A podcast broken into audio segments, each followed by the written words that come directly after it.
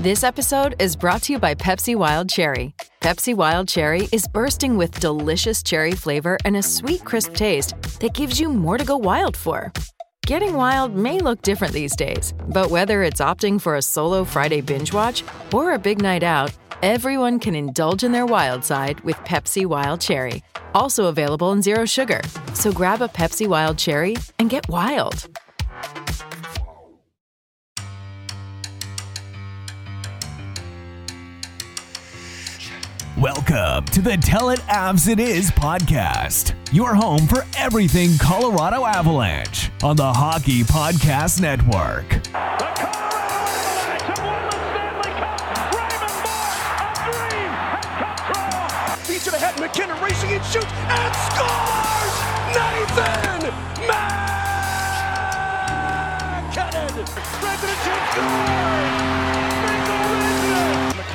Makar with a long shot, loose in front, they score! Landeskog! Here's your hosts, Griffin Youngs and Christian Boulay. Hello, everybody. Welcome back to another edition of the Tell It Avs It Is podcast on the Hockey Podcast Network. I'm Griffin Youngs, joined by Christian Bolle, as always. Christian, I'm going to let you take the lead on this one because I I feel like I've run out of words to describe this team.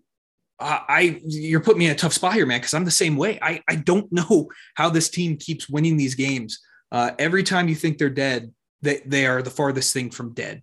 Um, I, I I don't know, man. Like I don't even know what we title this episode because it's it's just rinse, wash, and repeat with this team. They just continue to step up to the plate and win big games. Yeah, they beat the Winnipeg Jets and the Vegas Golden Knights back to back and in equally hilarious fashion. Against the Jets, they're down 3 nothing after the first period. They have it tied before the second period's even over and win it 6 to 3 off of a Gabe Landeskog hat trick. The next night, they go into Vegas, a team desperate for points that had just lost to Arizona the day before, needs to pick up some points and they are winning for the most part in this game. They're up two to one going into the third period, and they dominate the third period. Vegas does. Yeah. They outshoot us. What was I say? Twelve to three, and the Avalanche won it because two of those three shots went in in the span of 26 seconds, and the final goal from Nathan MacKinnon with 14 minutes left in the period was the final shot of the period. This team's hilarious. You can't make any of this up. How good they are. You can't make it up. And they were, you just summed up perfect. They were better than Vegas in that third period for 26 seconds. And that's all it took. We joked about on the live stream. Like that's all it takes for this team is 26 seconds. And they can just flip the whole game. It- the fact they didn't have a shot after MacKinnon's goal is, like you said, hilarious because they did not, I'm not going to say they didn't deserve to win. They played a good game. Vegas was just like you said, the most desperate team in the league right now. And we're going to talk about Vegas a little bit more in depth because they're in full on panic mode right now. Yeah, they're Vegas. they're in trouble. Like I didn't I didn't even really register how much trouble they were in until after the game. Yeah, they're in trouble. They needed this win, and the Avalanche stole it from them. Uh, they stole it from them, and Darcy Kuemper was once again fantastic in Las Vegas last night.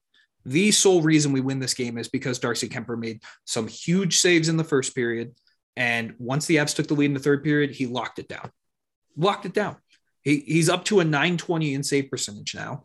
And we were talking about this before we started recording in every big game that the Avs have played since February, or January, I'd say, I'd, I'd say since he came back from Yeah. injury in early December. he has been fantastic in all those big games. And I know some of the Arizona fans were telling us when it gets to the big games, he sometimes gets in his head. I have not seen that yet. I have not. He has been unreal. Uh, just in these past two Vegas games, he's allowed two goals in two games, and both of them came in the first period of this game. Yeah, and neither of them were even remotely his fault. One was No. a breakaway, and one was a perfect like cross ice pass on a bad coverage. Yeah, it Darcy Kuemper. Once again, we were talking about the software. We got to stop talking so much good stuff off air. It's just what we do. Yeah, but um, he, I feel so good about Darcy Kuemper going into the playoffs. I feel better about him, and I don't think this is a crazy take. I feel more confident in him than I did in Gruby going into last year, and I'll explain why. Because Gruby last year had to play almost every game, going down the stretch. Uh, this year, knock on wood, everyone stays healthy. Darcy's going to get plenty of rest going into the playoffs with Pablo Francouz playing. He's going to get plenty of rest. So he is going to go into the playoffs 100% ready to go. And that's why I feel a little bit more confident, maybe not in Kuemper, but just in the goaltending of the whole of this team. Yeah, I would completely agree with that. And I would say that Kuemper's mindset translates very well to the playoffs. Look how he was in this game. He let he had two goals early in this game in the first period, did not rattle him one bit. Playing on the road in Vegas in a very important game did not rattle him at all. He stood tall in the third period where we again did not have a shot for the final 14 minutes of this game where it was nothing but a Vegas onslaught, essentially killing off a penalty for 14 straight minutes and he did not falter once. It's unbelievable how how good he's been. And I'm going to sound a little biased here, but is it too late to have a Ves, uh, conversation for Kuemper? Not to win it.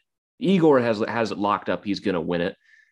But I feel like Kuemper should at least be in that top five conversation a little bit. And if not yet, he's going to be soon he's going to be soon. He's going to finish probably top five in the league in wins. If his save percentage continues to go up um, and his goals against continue to go down, I, I, I think there's a case to be made. Um, but like you said, it, it's an it's a two man race, and it's not even really a two man race for the best. It's, it's, Igor it's, it's over. The race yeah, is Igor Shesterkin's Vezina to win, and then it's Freddie Andersen coming in second place. But I don't think top five is unrealistic for Darcy Kuemper. Especially playing like this, absolutely not. I mean, he just he just marched into Vegas. These these two games against Vegas, to me, coming into this season and coming into this month, were the most important games of the season to me. And he marched in there, and you can basically credit both of these wins to him. Hundred percent. I mean, in the first game we talked about, that was the most even game of hockey in that first game we've seen all year. The Avalanche play like that game was completely even in every aspect. The only thing the Avs had the advantage in was goaltending. I mean, they obviously won the game with scoring, but that was the difference in the game was goaltending. And then in, then in this game, I I was a little nervous after first period. I was like, okay, like they kicked our ass. Um, and Darcy did not allow another goal. And there were a couple chances, like he got lucky on a couple plays, but that's goaltending. You get lucky on a couple of them. And if you make the saves you need to, you're going to win. And I thought his rebound control was better in this game. It still needs to be worked on a little bit, but I thought it was better for for Darcy Kuemper standards compared to where he's been at. Yeah, it's a far cry from what it was in November or December even. Like it just seems like he's gotten comfortable. He's found he's found his role in the system. He's learned what the defense does and he's been able to adjust in every single in every single game. You know, even you look at the the Boston loss where he got torched for 5 was not even remotely his fault. No one played in front of him. He, it was 46 looked, shots against. Right. He faced 46 shots. What do you want the poor friggin' guy to do?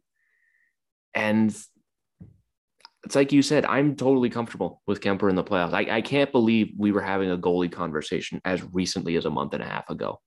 And people were talking like it's it's a necessity that the Avalanche go out and get Marc Andre Fleury by the trade deadline. Darcy Kuemper has been significantly better than Marc Andre Fleury, for one. And since he's come back from injury in early December, has been one of the best goalies in the league. And it's like I said, in a playoff game, that's the kind of performance you want from your goalie. Just calm and ready for anything, not rattled by anything. If you think about a playoff game, if you keep the other team at two goals, you have just as good a chance to win as any as anyone else in the league. I mean, if you can keep the other team to two goals, you're going to win a lot of playoff games. And I have complete faith in Darcy Kuemper because I'm looking back just mentally in my head of all the games that you could consider playoff game like against the Eastern Conference and the Western Conference. He's I don't think he's allowed more than two in any of them. No, I can't. Th- I mean, like Minnesota, maybe the, Tor- the Toronto game. Yeah, but Toronto Minnesota game. game, he got hurt. Remember? Yeah. Oh, yeah, that's right. The, yeah, the Toronto game. The Toronto game was like the last bad game that Kuemper had, and it's going to happen with every single goalie in the league. They just don't have it that night. Yeah, and ever since then, he's been almost perfect. Yeah, he's been almost perfect. I we could gush about Darcy Kuemper for an hour just on this podcast alone, but I, I just want Avs fans who are listening to this just take a deep breath and just enjoy the fact that we have a solid goaltending duo for the first time in a couple years. Like a rock solid goaltending duo, whichever one we throw out there, we could win any night. Yeah, that simple. It's one of the best goaltending tandems in the NHL. Even if Frankie stumbled a little bit against the Jets in the first period, he bounced back fully. Yeah, he was great in the second and third period. He didn't allow another goal. So I have complete faith in this goaltending duo right now. Um, it's it's probably one of the best duos. I'd say. Would you argue like top ten in the league? I'd say. Oh, top ten, absolutely. Yeah, not even a question. Top five, maybe. Yeah, maybe. I'd, but, I'd have to think about it a little more, but definitely top ten. Yeah, it's it's going to be hard for the Avs to improve the goaltending room.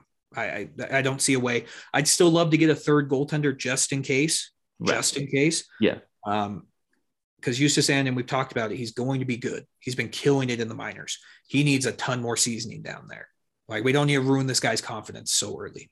Um, but you need a third goaltender just just as a backup plan, just in case shit hits the fan.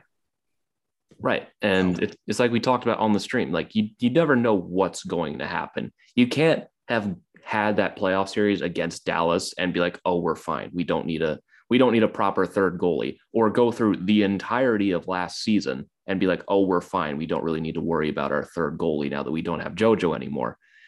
That's like maybe something you can address with a, a late draft pick, maybe. Yeah. Uh, like there there are options out there. I don't have one on the tip no. of my tongue. I honestly don't think it matters all that much. I know that's very hypocritical to what I just said, but just a somewhat NHL caliber third option because you, you can't th- like let's say the worst comes to worst, and again you're down both your goalies in the playoffs.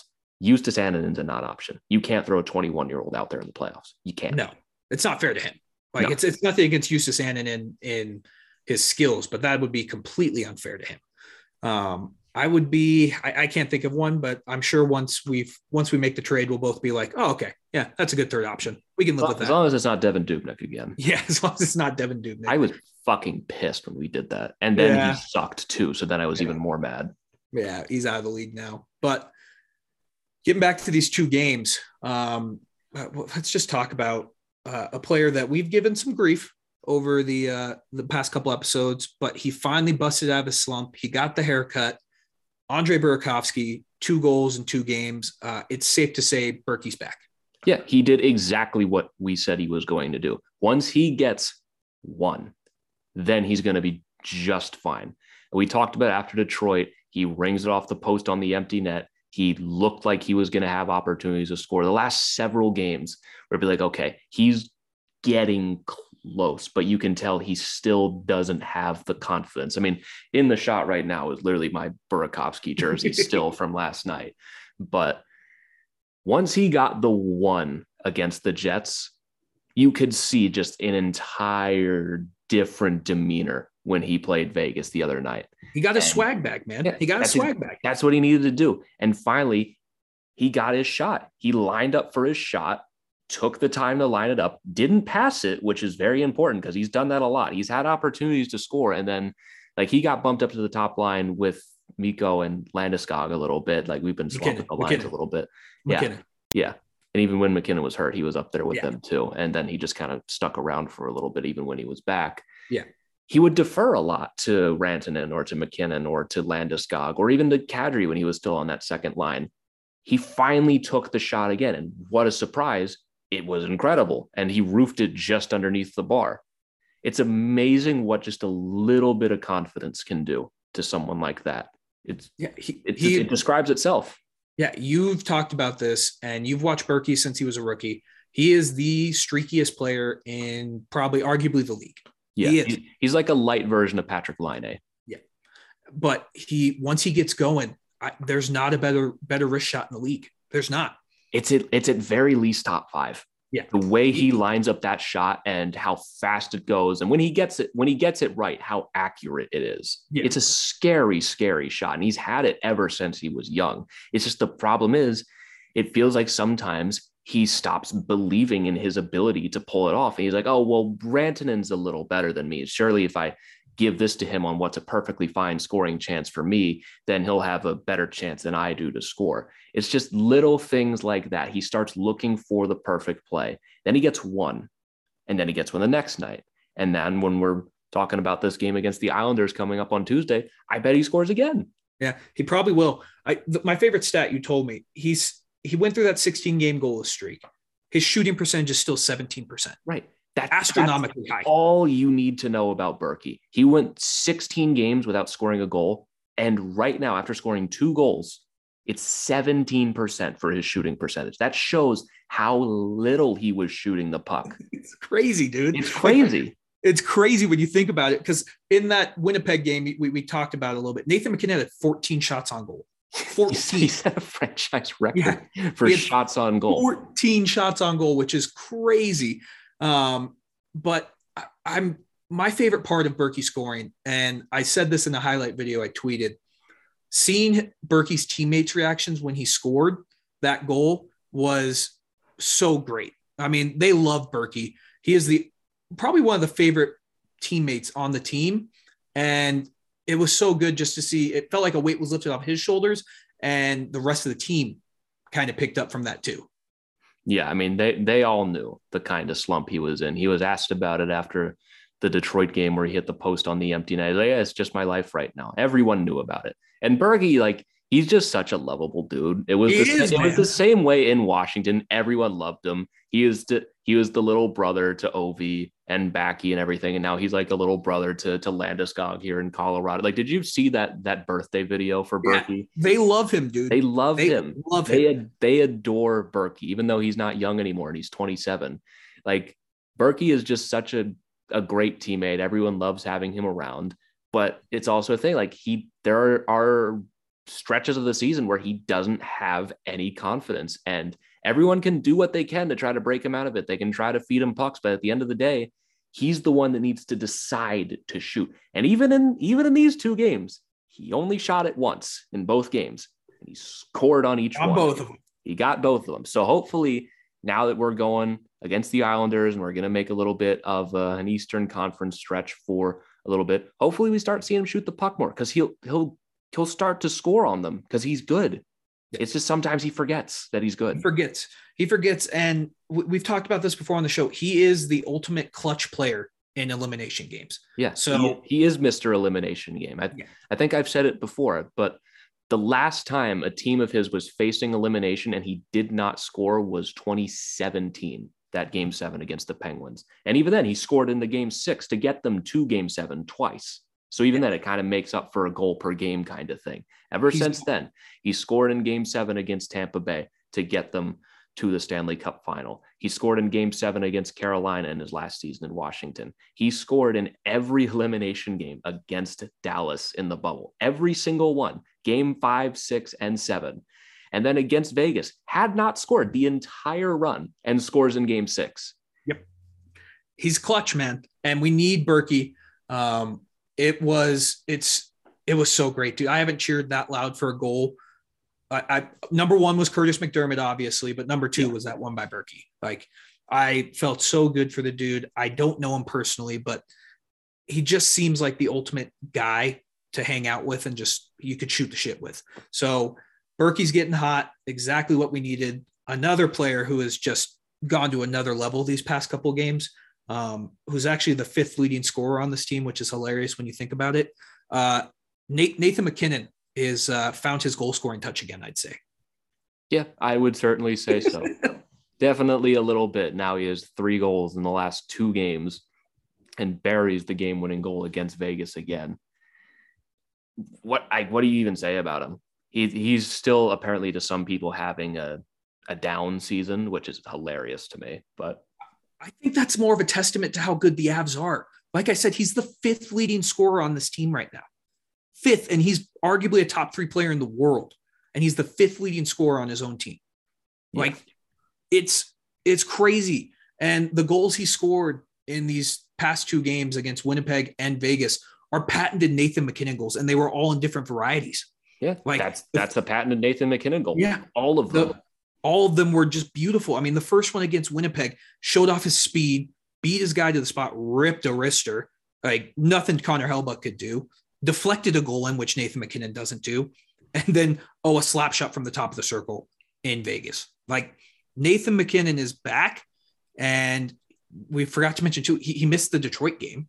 He missed the Detroit game with an injury, and he came back, and you would have never known he was hurt. Like he is so fucking good, and it's just crazy to me to think that he is the fifth leading scorer on this team. I know he's missed a ton of games, but he's at what like a 1.25 points per game, I'd say. Actually, I just looked it up now. He actually has the most points per game on the team with the with these last two games. He just moved ahead of Kadri with 1.34.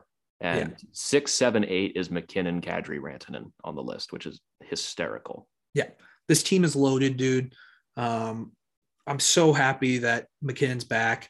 He's back and he's I think he's getting his, his confidence back a little bit. I think his confidence was a little shaken. Yeah. We'll be saying I mean, shooting percentages up to also, now seven. It, it's like eight percent. It's also just he's his season's constantly getting interrupted yeah. because he's had to it seems like at least once a month he's had to miss at least two games where he got obviously he was hurt in November and missed the entirety of the month and came back in about mid-December and he missed an odd game every here and there until the the Taylor Hall thing where he broke his fucking face and then his missed a couple of games. Yeah. And then he has a nagging lower body thing that's been bothering him all season. Then he misses the Detroit game. It's a it's a testament to just how good he is that he hasn't let it interrupt him at all. Yeah.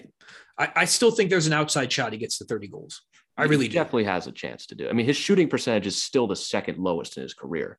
Yeah. He can still get up there. I mean, the, he had, I feel like we kind of just glossed over. I know you brought it up. He had 14 shots against the Jets. That does not happen. No. You don't just do that. The Jets had 28 shots total. He had half of their shots. You don't like it's we we were talking about this off air. It, it's mind blowing because I think Landeskog had 12 shots on goal in that game too. Yeah. And so him and MacKinnon almost has as many shots as the Jets did for the entire game between two players. Two players. Um, I, really do think he gets to 30. I still think he has an outside shot at 100 points. He'd have to get astronomically hot. I mean, but, yeah, he's at 51 right now. Yeah. I think there's a chance. I'm not saying it's going to happen. There's an outside chance for it. But if he was if he played a full 82 game season, it wouldn't even be a question. Wouldn't even be a question but it's just funny because he's as good as he's been the past three years. I don't think he, he's never gotten 100 points. Yeah, I think isn't he get he got 99. Yeah, he got robbed. 19. And then we had the shortened season where he was, he was 93. He was 93 in 69 games. Yeah. He would have eclipsed 100. Yeah. And it's just it's a funny another, stat when you think yeah, about it. He was on another 100 point pace last year, but he only played 48 games because of the shortened season and injuries. He scored 65 points. And again, 51 points in 38 games. And once again, he's probably just going to fall a little short of 100 points. I, I think he gets at least close to 90, but it's not going to, we're going to have to wait till next year to see if he hits 100 for the first time, it's, which it's, is it's a really so annoying. It's annoying, but it's just a testament to how good he is. Like you said, um, Nathan MacKinnon was great these past two games. Should we talk about the other player who's just been fantastic too? And that's Gabriel Landeskog. I mean, just shit. Why don't we just name the entire top six? Yeah. They're all fucking good. Yeah. I mean, Kadri's had a couple down games for his standards this year. Yeah. He's only had like a couple assists. Yeah.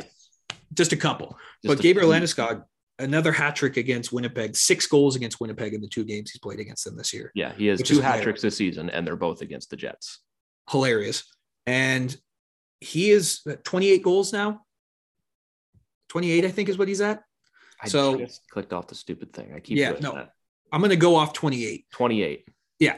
He is having a career year and no one's talking about it. He's no he's one ahead of Rantanen in yeah. less games. Yeah. He's having a career and no one's talking about it. And I know people gave us a bunch of shit when we signed him to that contract this offseason. I could give two shits if he's not Gabriel Landeskog those final two years. To have him for six more years in his prime, I will take that all day, every He's having a career year and he's what, 28, 29? Yeah, he's he's close yeah. to 30. Yeah. But like even in the back half of that contract, he's still Gabe Landeskog. Yeah. Even even if he's not an easy 30 goal scorer a season, even if he's down like 15, yeah, you know, that might be a little rich at that point. He's still the best captain in the league. Yeah, we may be a little biased, but well, I don't care. So we may be a little biased, but In terms of pure great- captaincy, I I don't think it's biased to say Yeah. that. I don't think it's biased, but I, people will take it that way if we say that. Well, Um, do something about it. yeah, do something about it. Um, I I just feel like no one's talking about it. He he's at 28 goals, and he's been wherever you plug and play him, he's producing this year, wherever. And he just gets lost in the shuffle with Kadri's career year. Another player is being forgotten. Mikko Rantanen is about to pass Kadri for the team lead in points. And they're both forgotten by the best defenseman of the league, Cale Makar, who is on an assist streak right now of nine games, nine straight games with an assist. And it's just so many fucking good things going on for the Avalanche right now that I we just need to enjoy it because they could like what's the record for points in the season for a team? Uh, Tampa Bay tied it a couple years ago, but I, I think they had 62 wins. Yeah, I think yeah, that sounds 62 wins. I don't know about points, but it's probably a lot. It's probably them because of different point Yeah. systems and everything. But yeah, I think yeah. that Detroit team in 96 may Oh, yeah. the we sorry to interrupt you, but to bring it up, we're at 80 points already. yeah. It's We're 52 ridiculous. games in. We're at 80 points. We're at 80 fucking points. That's so dumb. We're 80 points right now. This 82 team- now because we beat Yeah, Vegas. eight- 82 points in 53 games. Their point percentage is ridiculous. The division, while it's not locked up yet, it's close to locked up for the It- Central. It's pretty locked. I mean, it's not locked up officially. We're 12 points ahead of the Blues. Yeah. We would have to fall off and then they would have to get hot. They're hot right now. We talked. They've won seven of their past 10 Yeah, games. they're, they're seven, two, and one in their last 10. Minnesota's lost three in a row and they're four and six in their last 10. And now look at them. We're we are 17 points ahead of them. Yeah, they have three games in hand, but Oh, okay. Yeah. So they win all of them. They're still 11 points behind us. it's this division's kind of like even if the Avs go through a losing streak, what's a losing streak for this team? Six and four in a 10 game stretch? A losing streak is losing two, which we don't Yeah. do. Yeah. Every time we lose a game, we follow it up with another win. We haven't lost consecutive games since Jesus. I haven't even thought about it. Columbus. Yeah. That's crazy, dude. That is un. I didn't even. That did not register with me until right now. That doesn't happen. No, Teams don't go through stuff like this. They don't. It's and, not even going through anything. This is just what we are. and they still haven't played. This isn't the best version of the Avalanche. It's not. Like this team still has, I'd say, a good amount they could improve on. Yeah, And they know it. Jared Bednar is literally just having fun right now with the lines. He's throwing Berkey up on the top line. He's putting Landeskog with Kadri. He's scratching Tyson Jost, which we kind of brushed over a little bit, and keeping Kurtis MacDermid in just to see how he fits with the forward group, just for fun. We can afford to go up against the fucking Golden Knights and just screw around with our Lions to see how it would work in the playoffs because we have that luxury. Uh, this doesn't happen. It's February and we're experimenting. Wh- What are your thoughts? I really like Landeskog on that second line with Kadri and Nichushkin. I have no complaints with anything we do in the top six. It's like I said on the stream. Is there a bad combination? I don't think there is. I don't think so, but th- the way that Kadri, Nichushkin, and Landy all play, that is such a hard working line. It is a glorious line. It Yeah, is I- all I of their styles it mesh so perfectly. Like, I mean, even in Vegas game last night, Val missed a couple chances. Like Yeah. he missed a couple chances. He was set up a good amount and he missed a couple of them, which was I, my favorite theory is that Burakovsky and Nichushkin share the same hands. It's like the second one of them gets hot, the other one goes cold. Yeah. And Val's been burying those all year. I, I remember there were a couple cross ice, cross seam passes that Val just barely missed. He couldn't control the puck. Um, or else he could have had a couple goals last night too. Like I, I don't know why, but I just love that line with Kadri, Nichushkin, and Landeskog. It is just such a hard-working line, and they're great defensively, and they're great offensively. Like it's really good. And then you put Burakovsky, whose skill set matches very well with Rantanen and MacKinnon. Yeah, that's that's just a pure skill line Yeah. right there. And then you have a second line, which is incredibly skilled as well, but will also throw you through the glass. Yeah. They'll throw you through the glass.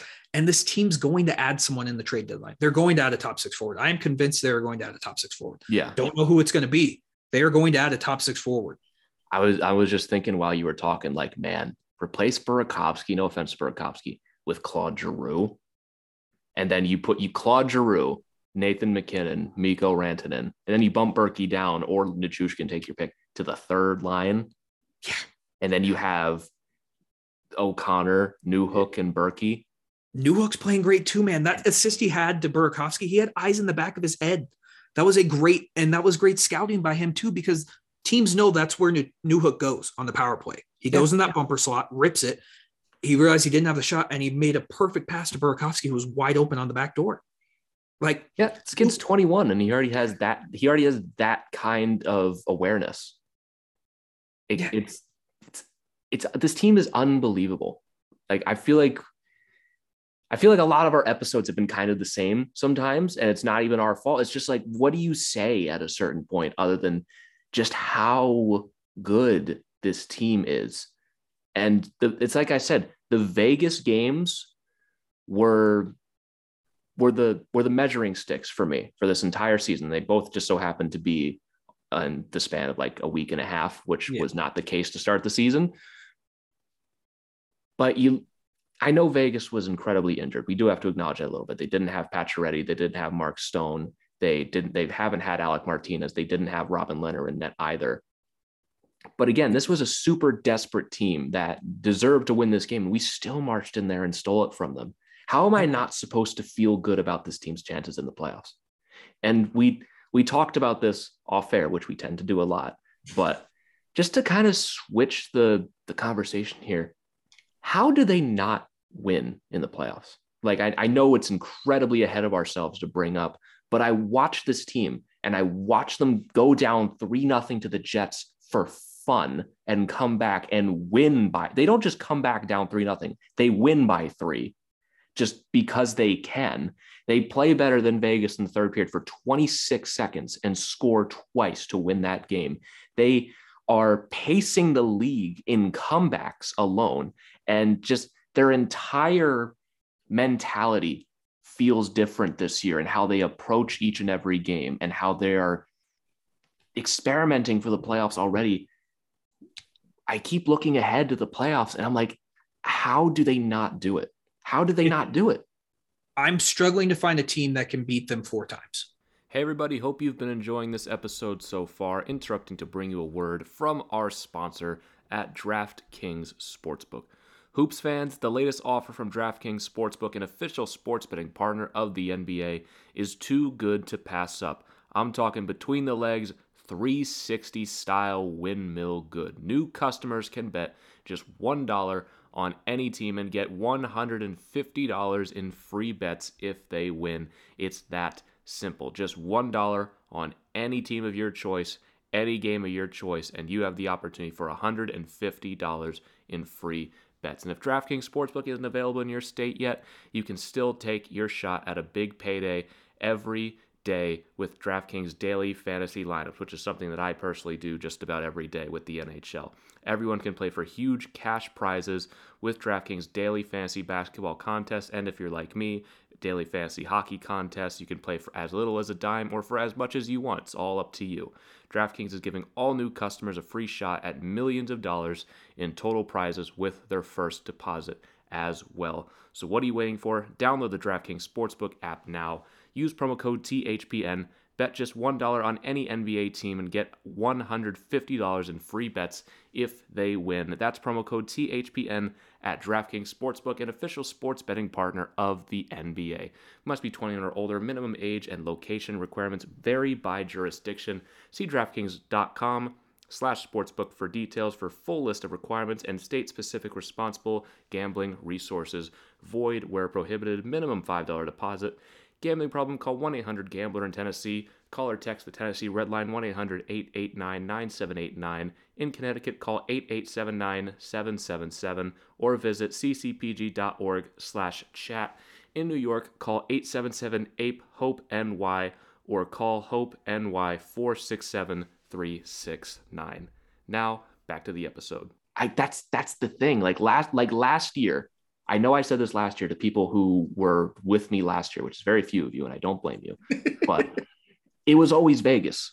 Vegas was the thing. That is the one team that can beat us four times. And they did. It was never going to be St. Louis. It was never going to be Minnesota. It was never going to be whoever got into that fourth slot, which I guess was eventually St. Louis. But it was always going to be Vegas. There was at least one team that could definitively beat us in four games, and we could do the same to them. And it, that's exactly what happened. Now you look at it, you know, and, P- and Peter Baugh tweeted out a poll like, who are you most afraid of in the West? Vegas, St. Louis, Minnesota, and Calgary. Yeah. I didn't I didn't answer the poll because I don't I'm not afraid of any of them. I think we, we talked about this. The only team I'm afraid of, and that's just because they've beaten us, is Vegas. That's the only team I'm afraid of. Like if you put a gun to my head and force me to answer, I would say Vegas. Yeah, it, it's Vegas, but it's I, I, I am struggling too. I, I don't know how this team loses four times in a series unless Darcy Kuemper just forgets how to play goalie, and then if Pavel Francouz forgets how to play goalie, I think that's the only way, man. Yeah, like I, I, I look at each individual matchup. Like I'd say right now, Calgary, Minnesota is the second best team in the West. I guess right now it's Calgary. Cal- right they, now it's they, Calgary. They literally beat Minnesota last Yeah. night, so it's hard to say it's not them right now. I look at a head-to-head matchup. Where does Calgary have an advantage? Like I, I mean that genuinely. I'm not mocking. Like where do they have the advantage? You could make an argument for goaltending. Yeah, Markstrom's been incredible this season. Markstrom's been incredible. but Forwards, even then, marginal at best. Yeah.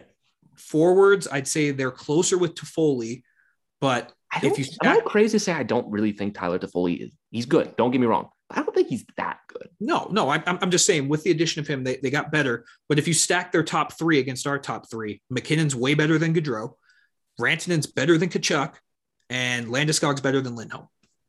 Like, yeah, You could make an argument for forwards. Defenseman, it's not even close. The Avs defenseman's not a competition. No. and it's I- it, goaltender is really the only thing, and that's is the most important thing in the playoffs. Goaltending is the most important thing. So I'd give Calgary the advantage there just based off the season as a whole. Right now, I'd say Calgary has better goaltending. Granted, this is coming off of if the Flames would have just played that Vancouver game where they lost seven to one, I would laugh. But Markstrom is good, and they'll be out for a little bit of revenge after what the Avs did to them three years ago now, which is crazy to think about. Jesus. Yes. Um, but I in the West, I, I right now, if the playoffs started today, the Avs would match up with Dallas. yeah. If they started today, match up with Dallas. I'd give Dallas two games, and I think that's gracious. They beat us Yeah. in two games. That I think that's a best case scenario for Dallas. See, Like that also relies on Jake Oettinger being what he was the last time they beat us, and that where he made 46 saves. Yeah. That relies heavily on that because they you look at everything, they don't have the firepower. They No. don't. They're they, they're, they have a new top line with Pavelski, Robertson, and Hintz, which was their second line last year, because their top line has not been good. It's. Benn, Benn and Seguin have d- regressed, and Radulov has been invisible. Yeah. and like their defense is good with Heiskanen, but Klingberg hasn't been great this year. They're probably going to trade Klingberg. yeah, like it. We still don't know what's going to happen with Dallas. Like, yes, they match up well with us. I also just think in the playoffs in the first round with an angry Nathan MacKinnon, two games, a lot has to go right for Dallas in that as well. It has to go right. I, I, I think six is fair. I'll give him six. I- Yeah. I, I think that's where it is. Um, and then you've got, I'd say Minnesota and St. Louis right now in the playoffs is toss up. Right now, I'd probably give St. Louis the edge just because I trust their goaltending more. I mean, they're they're Uh, going to go back and forth until the end. Right now, Minnesota's colder. St. Louis is is burning hot, and that's that's going to alternate throughout the rest of the season. I think Minnesota ends up finishing ahead of them. I think that series goes seven, and it just Yeah. depends who it depends who plays better in one game. Yeah, and who has home ice? I think Yeah. whoever has home ice in that one's huge. Um, and then in that next round, I mean, if it's Minnesota, I th- just inevitably when we play Minnesota, it's game seven. So just based off that, I'm going to say seven. Um, that may be gracious because Minnesota's goaltending is bad.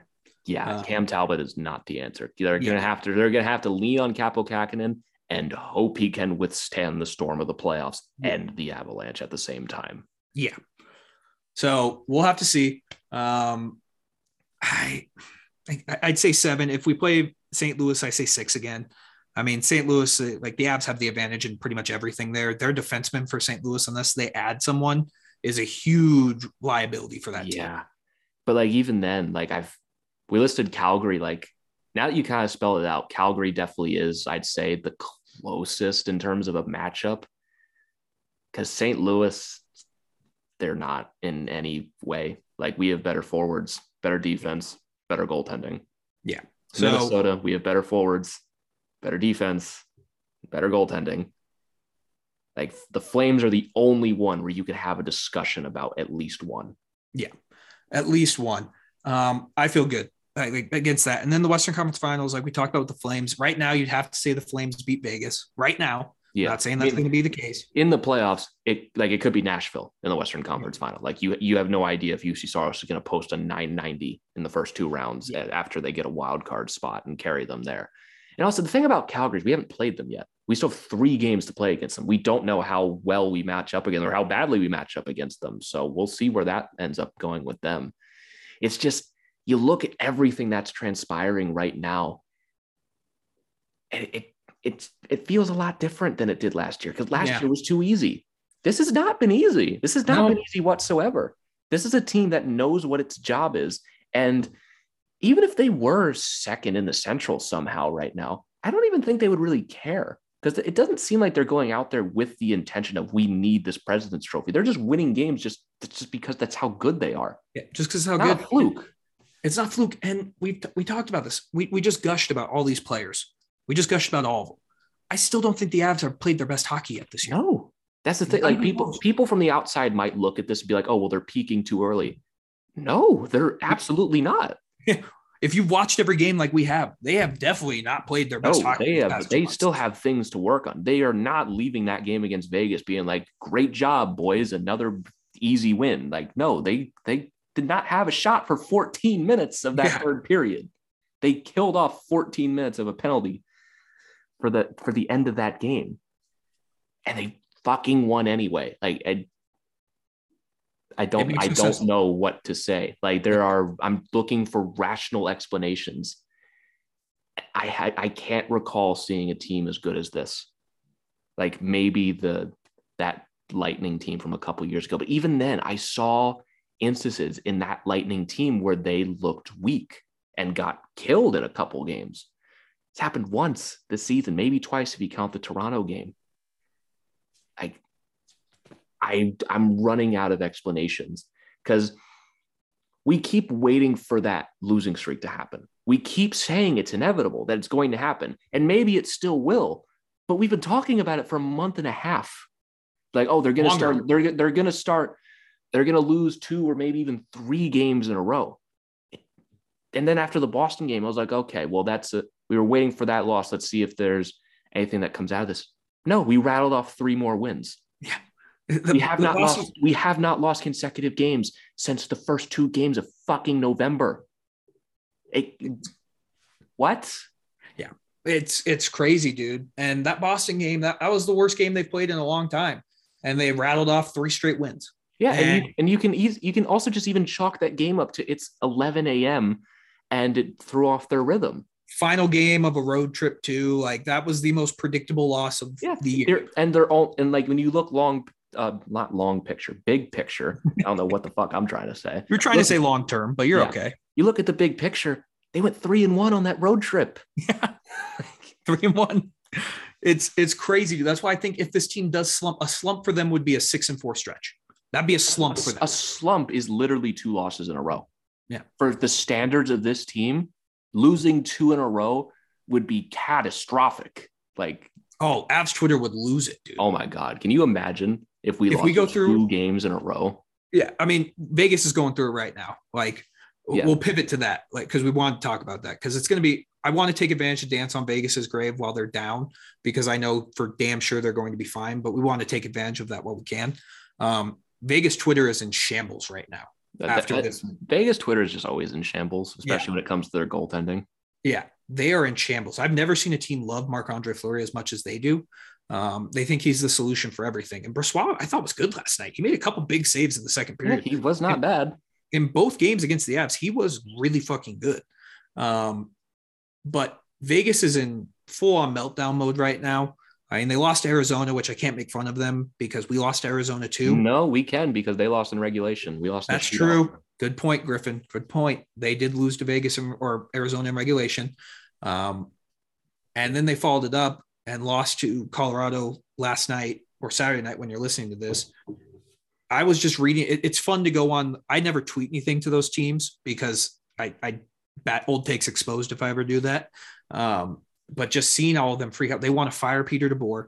They the system doesn't work, and it's like, holy shit, guys, you've lost two games in a row. Like, I, I get the panic is that you're may fall the playoffs, but the Pacific Division kind of fucking sucks. You're you're gonna be okay. Like, I, I still think they're gonna be um, probably finish second in the division. I think that's a safe. Like LA's been playing great hockey. Do you trust LA? No, no, no, I, I don't. Um, they're not going yet. to be not yet. If they get Chychrun, maybe. Even maybe. then. Yeah. But they're going to catch LA. Edmonton is way too hot and cold. Like Edmonton's right there, though. Edmonton's yeah. right on their tail. I mean, they're right on their tail. Don't get me wrong. Vegas, Vegas is not in the division conversation anymore. They're in the playoff conversation. Yeah. Right now, points per game wise, they are eighth. They are behind the Dallas Stars and are one point ahead of the Edmonton Oilers. If the Oilers manage to beat the Hurricanes today, they lost two to one. If they manage somehow to beat them, right now the Golden Knights would be on the outside of the playoffs. It's pretty funny. It's, like it's very funny. It's very funny um, because no one thought this was going to happen. And Dude, they have a losing record at home. Yeah. The the allure of Vegas is gone. Like it's gone. Like people don't get scared to go play in Vegas anymore. Um, Probably look forward still, to it now. Yeah, I still think they're going to make the playoffs. I really do. But do I feel as confident of them getting to the Western Conference Finals they did at the beginning of the year? No, no, chance in hell. No chance in hell. And Mark Stone, I know, has been battling injuries all year, which he has. I say that in quotations now because there's no way he should be on LTIR. Um, he's going to have to get back up to game speed and that's hard to do in the playoffs. I I would say Nikita Kucherov is significantly better than Mark Stone. Yeah, Nikita Kucherov is a very different yeah. case. Yeah. Like Nikita Kucherov is a top five player in the world. Yeah. Even right now, he is top of the league in points per game. He's like, really, ahead of everyone. Yeah, and he scored really like three points in game one against Florida because he's just yeah. that good. He's going to be fine. I think Mark Stone's going to take a little bit more time and Mark get, Stone has also just struggled this season too. Yeah, I mean, obviously you, you, can accredit it a lot to the injuries he's had, I'm sure.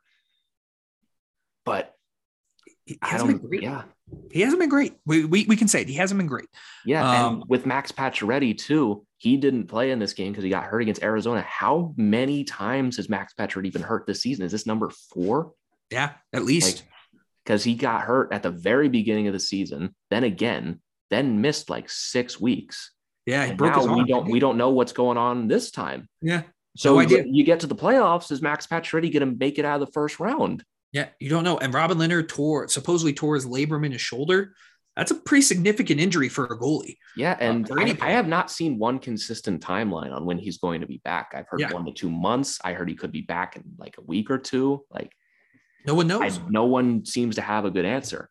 Yeah, and this all relates back because at the start of the year, we knew it was Vegas or Colorado coming out of the West.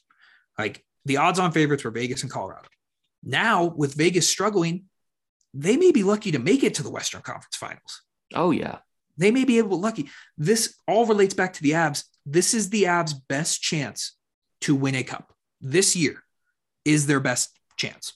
Yeah. No ifs, ands, or buts. It's their best chance. Yeah, you look at the competition around them. There are good teams in the West. I'm not going to sit here and say Minnesota and Calgary suck. They don't. They're very good teams.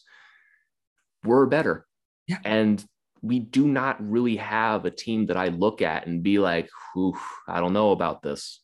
Yeah. You got to get to the final.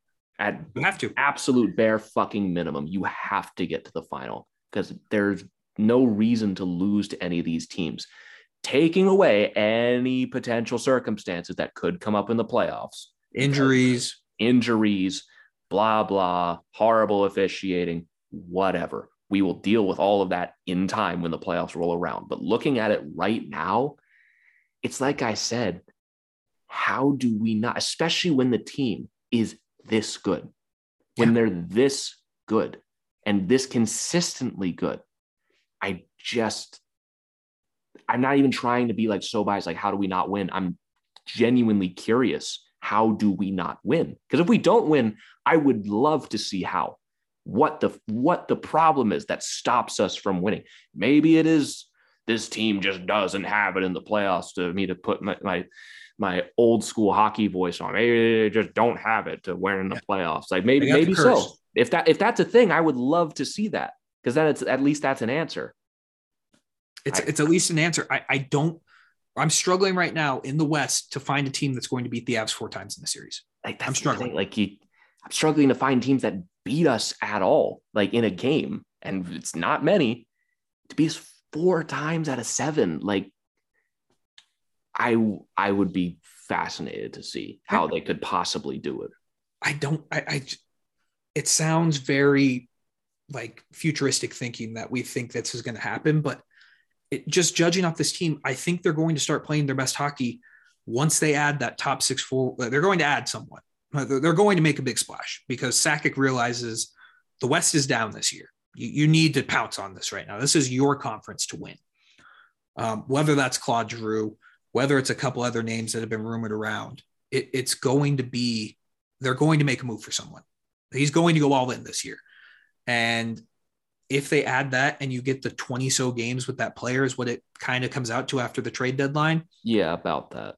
If they can get into that fold and you have a top six with MacKinnon, Rantanen, uh, Landeskog, Kadri, Nichushkin, Berkey, and maybe Giroux, like that's seven forwards right there that you can make a case to play on a top line.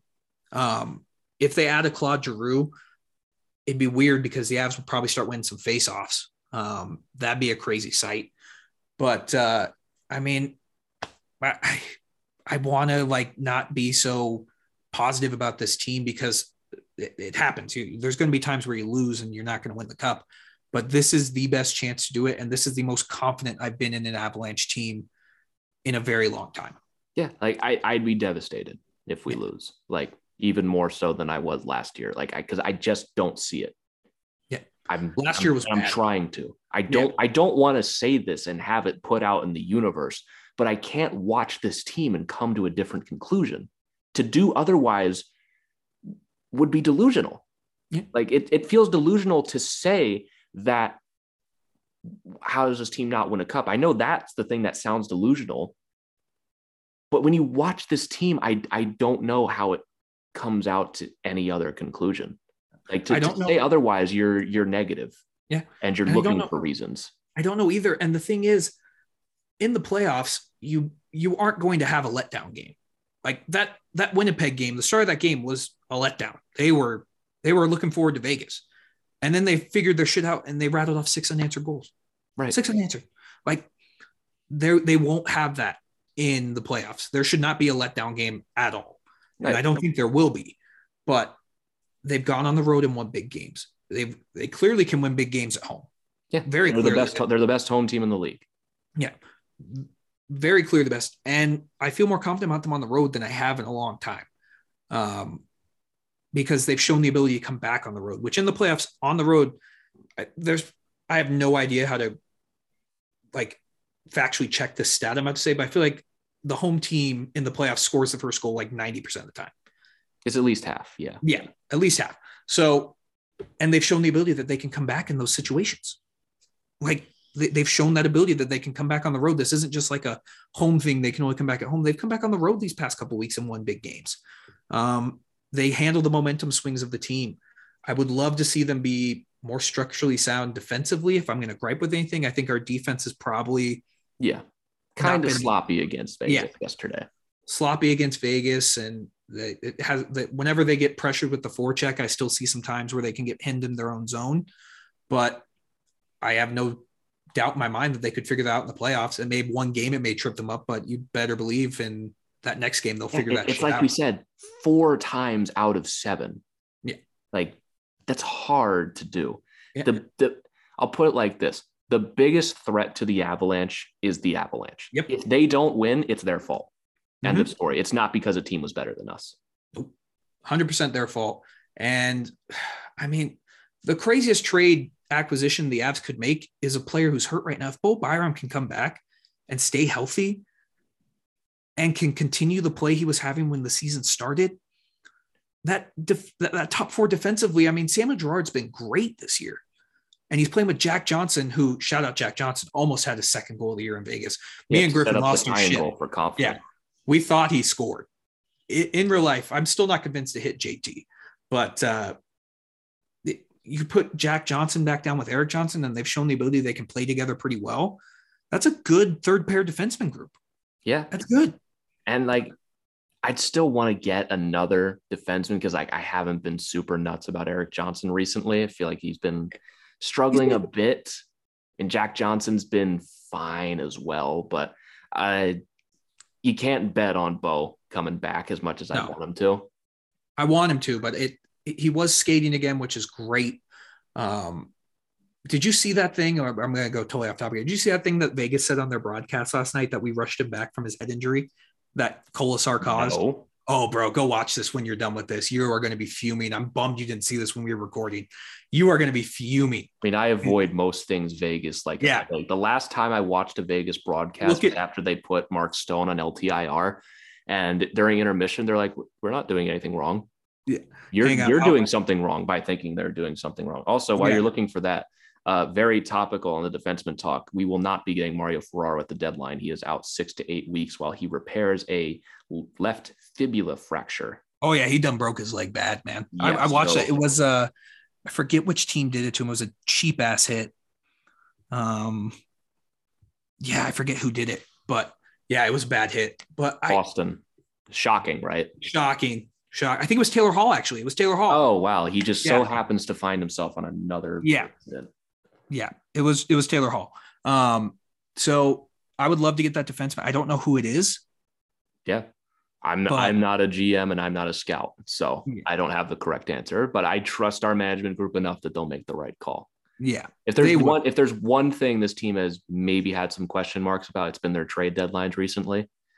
Like last year's trade deadline wasn't great. Obviously, bringing in Nemeth wasn't good. Dubnyk wasn't the answer for the backup either, and could have done better. I'm interested to see how they respond to it this time, or if they do anything at all, because we've gushed this entire episode. This team's good enough to win right now. yeah. Like if you just if if a Giroux deal just doesn't come together, you don't need to force it and capitulate to the Flyers and give them whatever they want. You don't need to do that. And you, you, you can get another middle six guy, you can get a bottom six guy, but this team's good enough to win right now. Like the, Yeah. at the end of the day, I even feel more confident in this team than I ever did last year. last year I felt really good too. I did too, but in, in hindsight, it does make more sense because we played some terrible teams. Yeah. And also had one very specific roadblock that had a very good chance of beating us and did.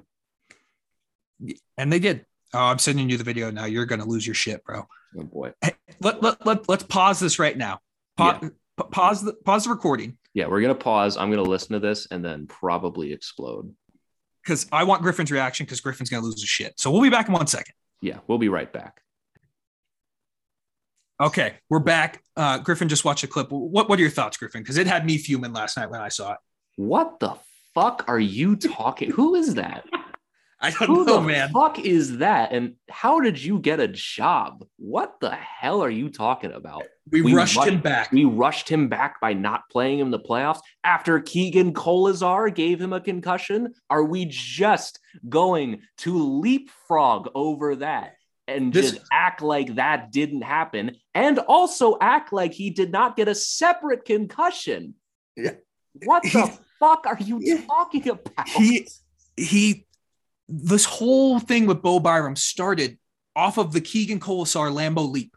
Yeah, the, If- the one where he left his feet and pancaked him into the glass for no reason. The puck was gone. Oh, Um, but, but we rushed him. But did he even play in the regular season last year? Did he play? No, he didn't play another game after that. Yeah, he And didn't play another game. Didn't play in the playoffs. He didn't play another hockey game until October. What are you talking about? and then takes an elbow from Bo Horvath. I'm And he's concussed- again. Yeah, he's he's he's concussed again, and he came back for I think it was what two games. He played at least one against the Yeah. Leafs, Yeah, and he then it's just like no. yeah, and he went through the shit with concussions, and they have the audacity to talk about a 20 year old, a 20 year old kid. Yeah, he's that- like, oh, he's not physically mature yet. It's a brain injury. Yeah, like he's It's not like, oh, he's not strong enough yet. He got a traumatic blow to the head twice yeah. He, he on cheap injury. shots. One of them from your pieces is shit, by the way. Trust the, me, the man, that- fucking gall any Golden Knight member to even be loosely involved with that organization to say that. Yeah. You have some cojones. Yeah. Holy and Grant, shit. like I was surprised. I would have. wa- I may go back and watch their broadcast, and if they talk about the hit on Nolan Patrick, because that was. I mean, Nolan Patrick is has the same kind of head injuries, like, but he didn't preface it with that. Like, it's it, No, it was just, just, they just brought it up. They're like, oh yeah, and Bowen Byram, a former first overall. The, the, the normal announcer was fine. I don't know. who- I don't know who this jerk off is, but Yeah. He just bounced it. He, I said to you while I was watching it, he did. He didn't even say anything about Bo yet. The second he opened his mouth, I was like, oh no, yeah. here we. It was bad. He was, was bad. stuttering over his words in the first five seconds. You can know he had no clue He's- what the hell he was talking. He about. wasn't physically ready. Get the fuck out of here. I Like- think it's more of a credit to Bo Byram that he recognized, hey, I'm not where I need to be to play hockey. I need to step away. Like I Yeah. think that shows more maturity than any 20 year 20 year old I know. Yeah, and talking about physical maturity with a brain injury. Yeah. What? What? So if he put on twenty more pounds, it wouldn't have happened.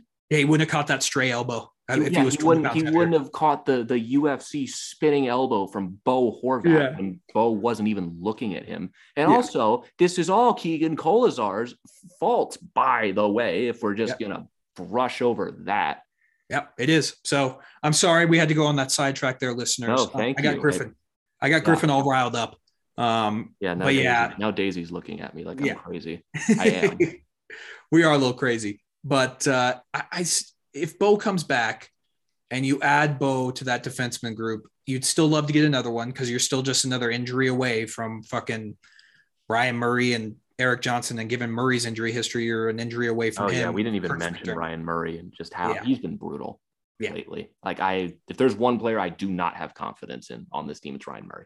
Yeah, He's he's And- he's just an odd man out. yeah. Right now he is. So we still need to find another defenseman, which is what every playoff contending team is going to look for another defenseman. Right. Um, like this team just needs a. They have everything, so I hope this makes sense. Therefore, they need a little bit of everything. Yeah. Just as insurance, if that Exactly. makes sense. because the playoffs are a different beast. Players are going to get hurt. Um, you got to be ready to go. So they need to add that. I do think this is the year Sakic goes all in and he gets that big forward. I mean, I know you're bummed it's not going to be Joe Pavelski, but It's it's it's not it's not official. That's not Joe not official. It's yet. I'm still on the train until the train is off the tracks. Yeah. And we talked about a couple names um, today that may not be as good as Claude Giroux because we've talked about unless Claude Giroux wants to come to Colorado, we are going to lose every bidding war. Right, and that's the same thing for every big name Yeah. Player. Unless Like, they that's the, that's the reason why we talk about Claude Giroux is because if he wants to come here, that's the best opportunity to get a top six player. Because like Tomas Hertl, for example, you're not going to outbid the Bruins. Nope. You're not, um, unless you're giving up a significant prospect, which Yeah. y- which you might. I don't know. I'm not Sakic. Maybe that's worth it, but we'll see. yeah, we'll see. It, it's going to be tough because that player is going to have to say they want to come to the Avalanche, and that is the only place they will come. Like th- that's really the case. That's how it and and even then, if they if they don't have a no trade clause, a team can just be like, "Cool, Fuck you. anyway, Yeah, cool, fuck anyway." Uh, here's Pittsburgh or whatever. So I'm interested to see what they do. We'll know more in these next couple of days, I'd assume, who's going to be Yeah, for sure on the block. There's been a lack of trade rumors recently. I- like I read uh, 32 Thoughts the other day from Elliotte Friedman. I was I was kept scrolling like waiting for like the the big rumor, and there was really not much. There's nothing. Giroux has gone quiet, and then we're not going to get an answer on that, and probably until the deadline. Yeah, like, because I didn't he wants to play his thousandth game with. He's going to play his thousandth game, which is like six days before the deadline. Yeah. So we'll probably see a tune up with him. I mean, Thomas Hertl.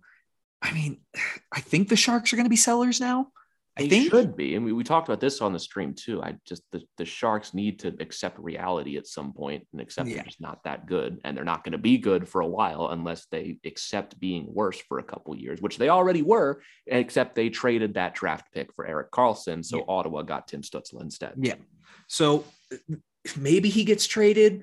We talked a little bit like I don't know if Columbus trades Patrick Laine now because they're kind of in the midst that of would the be run again. so funny. Yeah. I, I know they're not going to trade him because he's great and they want they want to build a future around him. But if they for some reason did, that's the kind of guy where I'm like, I there's very few prices I wouldn't be willing to pay. Like Newhook Oh, for sure off the board, but like Barron, Baron, maybe Olausson. oh I yeah, definitely I'd be okay with losing Olausson for Yeah. Patrick Laine. Yeah. I So love I love Laine I love Laine a lot. A lot of this is bias because Patrick Laine is one of my favorite non-Avs. yeah, so he'd be great, but I don't think Columbus is.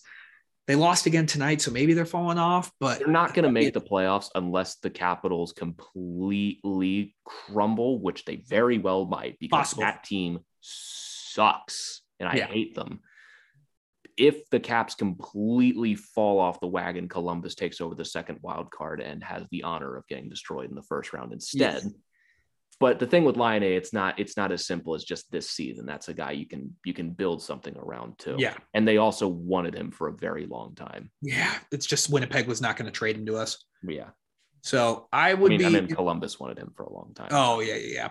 Columbus wanted him, but it's I don't know, man. Maybe him. I mean, we talked a little bit about Boone Jenner from Columbus. He'd be okay. Me and you texted about it.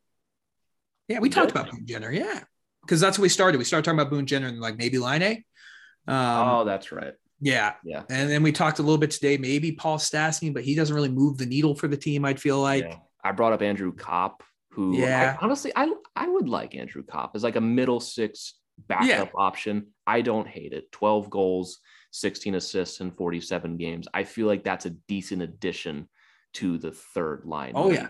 And then you That's a bump- great addition to the you bump LOC down maybe or Compher down maybe. I think it's LOC. LOC hasn't. uh, LOC played better last night, but he has not been. good. LOC the last two games has had a nice little comeback. He hasn't gotten any points or any goals, but he's been. Oh, we got a point on the Jack Johnson one. That's true. point He did. Yeah, he definitely. The second I said that, I was like, wait, that's wrong. Yeah. I can't prove it. But Yeah. So I I I- think maybe that, but it's it doesn't. It doesn't know. move a needle. It's Yeah. It's more insurance than anything, and just rounding out your bottom six. Yeah. Which, I mean, I don't love the idea of playing MacDermid at forward. It makes me feel like there's a bit of a hole, even if there isn't one, because I know we scratched Knack and Jost the last two games to make that work. But I mean, I don't know. Andrew Copp to me feels like a pretty realistic target. Yeah, he'd add to the bottom six. I it's going to be interesting because Joe Sakic, I think, I, I think we have no idea because Joe Sakic plays his cards very close to his chest. He does not give any indication of what he's going to do, but I think he feels like he has to take the shot now. Yeah. Like, And, and to his credit, we already kind of have with the Kuemper trade. We trade yeah, the first round pick was for Kuemper. The second round pick was for Devon Toews. yeah, pretty, pretty good. Yeah, it's not it's not like we wasted those. Yeah, those are pretty good trades. But uh, I, I just I have a feeling he's going to do it. I just I mean, it's like it's like we said, how can you not give this team every opportunity you can? yeah, like- because It's like it's like we talked about a couple weeks ago. It would almost feel irresponsible to not.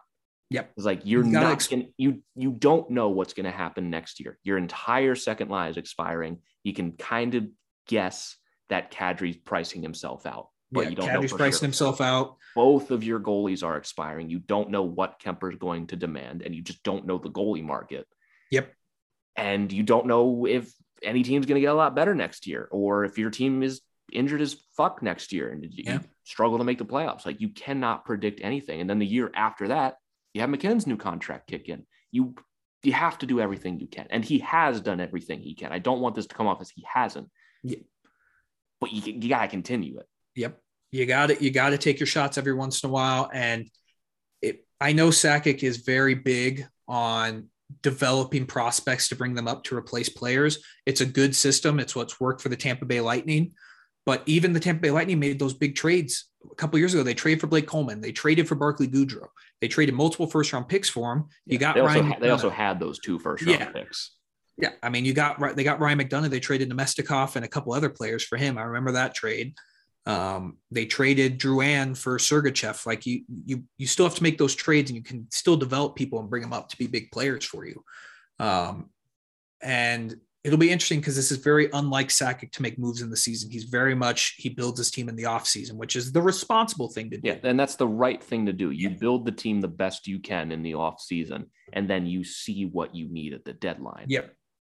It's better to do that than what Edmonton's going to have to do this year, where they built, right, which is literally continue to build, or like what the Caps have to do at Yeah. the deadline if they want to compete, which they won't. But they need to do like major surgery right now, or just stand pat and accept their beatdown. Yeah, Like- which would be the responsible thing for the Caps to do. The Avs are in a perfect spot where you're a fully healthy body, but you can add something else to it to make it even better.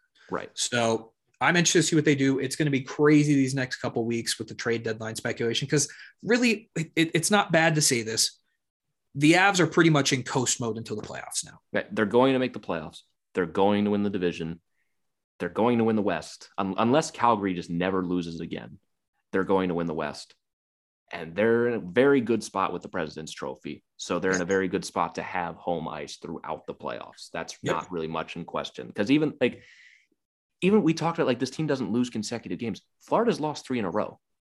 Yeah. And Carolina goes on their stretches too. And Carolina, I mean, don't, NHL website's so inconsistent sometimes. I don't know how true this is anymore. Right now, we're four points ahead of them, even though they beat Edmonton. I refreshed it, but I can't trust it because this thing doesn't update properly sometimes. So we are four points ahead of them right now, and they have one game in hand. So we're still ahead of them in points per game as well. We're in a good spot unless we fall off a little bit. Yeah. It's ours to lose. I'll put it like that. It's ours to lose, and I feel pretty good about it. So, ah, man, we, we could keep talking for like another. We've already gone longer than we wanted to. I feel like. Christ, dude. Yeah. We have. I have not looked at the clock once. I know, I did too. I just looked at it. I was like, we could go for another couple hours because that's just how pumped we are. I mean, Um, we, we could, good. but we got to save this because we're gonna have to do. I imagine when the trade deadline comes around, we're gonna have to do some emergency pods. yeah. um, because it's going to be uh, some crazy times. We're even having some discussions. Not going to say this is a big thing, but maybe a podcast after every ep- after every playoff game. That's that's in talks. The We'll playoffs are going to be a, a whole different Yeah. animal. So We're working you- on a lot of things right now Yeah. with that. We're going to have a lot of cool things coming on. Um, we're excited. We appreciate you all listening. Um, but there's there's a lot more to go in this season, and I I'm pumped about it, dude. Dude, we're, we're under 30 games to go. Yeah. It, crazy. It, it feels like it was uh, like last week. We're like, man, we're not even halfway through the season. 29 games left already. That game against that first game against Boston was almost a month ago, over a month ago. Like, Yeah, we're get we're getting there. It's gonna be there before we know. For me, it's gonna take forever because it lines up with my friggin' semester. But, but regardless, we're getting there. It's gonna be here before we know it. it's going to be man i oh, man it's it's going to get here fast and i cannot wait for it Yeah. So we'll save a lot of the, that conversation for everything else still to come. I, I think we've made our point, haven't we? Yeah. This team's good. yeah they're really good enjoy it avs fans because like we said playoffs are a different beast but i'm going to enjoy this while we have it for right now Yeah. All right. I think we're good for this one. yeah deep breath else? nope i got nothing else man Cool. All right. Well, that's going to do it for us on this edition of the Tell It Is podcast on the Hockey Podcast Network. Thank you so much, as always, to everyone for tuning in. If you want to follow us on Twitter, you can follow me at G Youngs NHL. You can follow Christian at Christian underscore Bolet, and you can follow the show at Tell It Is, where we've got more stuff coming here pretty soon. But that's it for us today. Thank you so much for tuning in, as always, and we will catch you all next time. Enjoy the rest of your week.